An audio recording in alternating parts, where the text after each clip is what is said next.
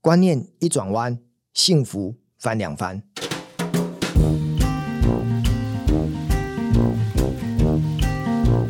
我是元智大学第一届的气管系毕业生。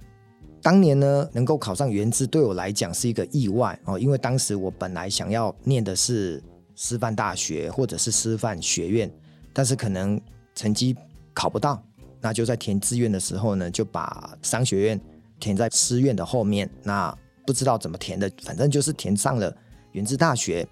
那我在元智大学的成绩其实算是普通，也没有特别的杰出。可是呢，后面呢，出了社会工作之后，我很感谢学校呢对我这四年的栽培。所以呢，在出社会工作的时候，我发现我的能力呢好像不比别人差。再加上呢，也很认真的读书、阅读、去上课，所以呢，慢慢的哦，在职场当中也得到了很好的一个职位。那当然也有贵人的帮助，也是一个很重要的因素。那随着职场的工作呢，刚好我在银行的时间是比较多的哈，所以呃，我在银行的一个改变过程当中，在民国一百年，呃，我就被远东银行给 hire 了哈，所以远东银行其实跟元智大学是相关的企业哈，所以好像就是有一种校友，然后呢进入自己的一个呃相关的企业的集团工作的概念。所以呢，我就跟这个学校呢就有一个强度的连结哈，因为呃远东银行呃跟元智大学其实都是远东集团，那学校的老师呢就请我呢回到学校去对学弟妹去做一些演讲哈，那我这边就很乐意的答应了。那老师呢当然是希望说，哎，用我过去不管是职场或者是在学校的经验，然后呢能够跟很多的孩子分享大学应该要。怎么好好的去做生活，好好的读书，好好的去充实。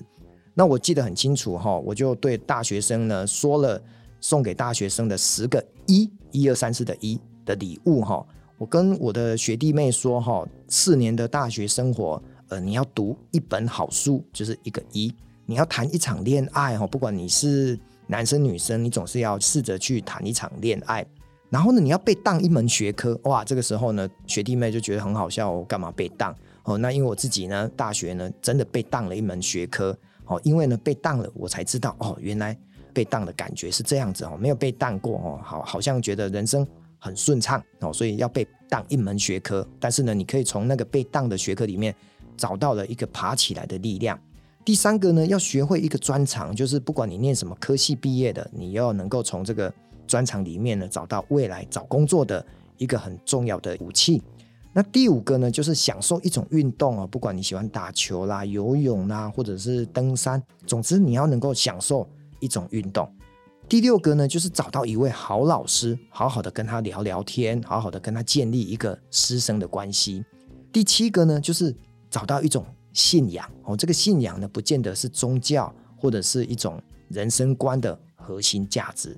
第八个呢，一定要遇到一个大挫折哈。当然，刚刚被当了一个小学科，可能是一个挫折，但是人生或许呢，这四年当中一定有更大的挫折，会让你在这四年当中呢，留下一个非常强烈的印记。那第九个呢，就是交一个好朋友，不管是你的学长啦、或学弟妹啦，或者是你的同学，你能够在大学里面呢，交到一个好朋友。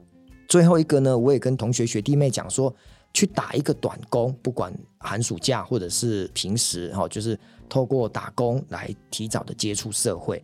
好，这十个呢是我送给学弟妹的一个礼物，哈，十个一。好，那我觉得这场演讲也得到很多人的认可。那台下呢就有一个算是学弟，哈，他听了我的演讲，他非常的有感觉，哈，所以他就来认识我。认识我呢，呃，我们就加了 Line，大概就是短短的一个问候，也就没有太多的一个往来。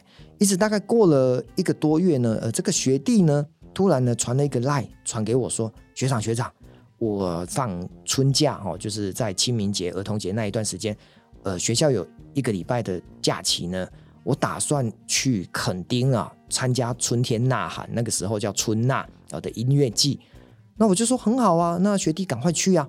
他说：“哎，可是学长，我会经过台南呢。我想说，我到台南有没有机会跟你喝杯咖啡？”我说：“啊，没有问题啊。那如果搭火车到台南，你就先下台南火车站，那我到台南去接你啊。好，我就答应他啊，他就在那个 LINE 上面，他就显露出很开心的样子哈，就说哦好，那学长，我们下个礼拜的某某天我们见。好，那等到那一天来到的时候啊，我就依照我们约的时间，我就去台南火车站去接他，然后我就载他去。咖啡馆哦，聊天。那我跟他说：“哎，你的台铁的时间要下高雄，呃，要到屏东的时间要看好。那看一看，我们好像还有一个小时的时间可以聊嘛，哈。然后在聊天的过程当中，他不断的问我说：‘哎，学长，你可以告诉我你怎么成功的吗？学长，你可以告诉我为什么你可以当上分行经理啊？学长，你怎么看待你人生的下半场？怎么去打这一场仗？’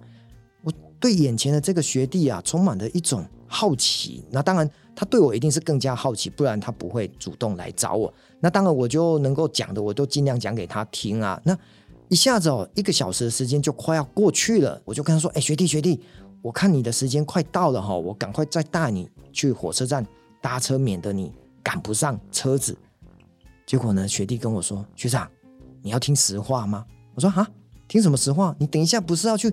垦丁参加春天呐喊的音乐季吗？这不就是年轻人最喜欢做的事吗？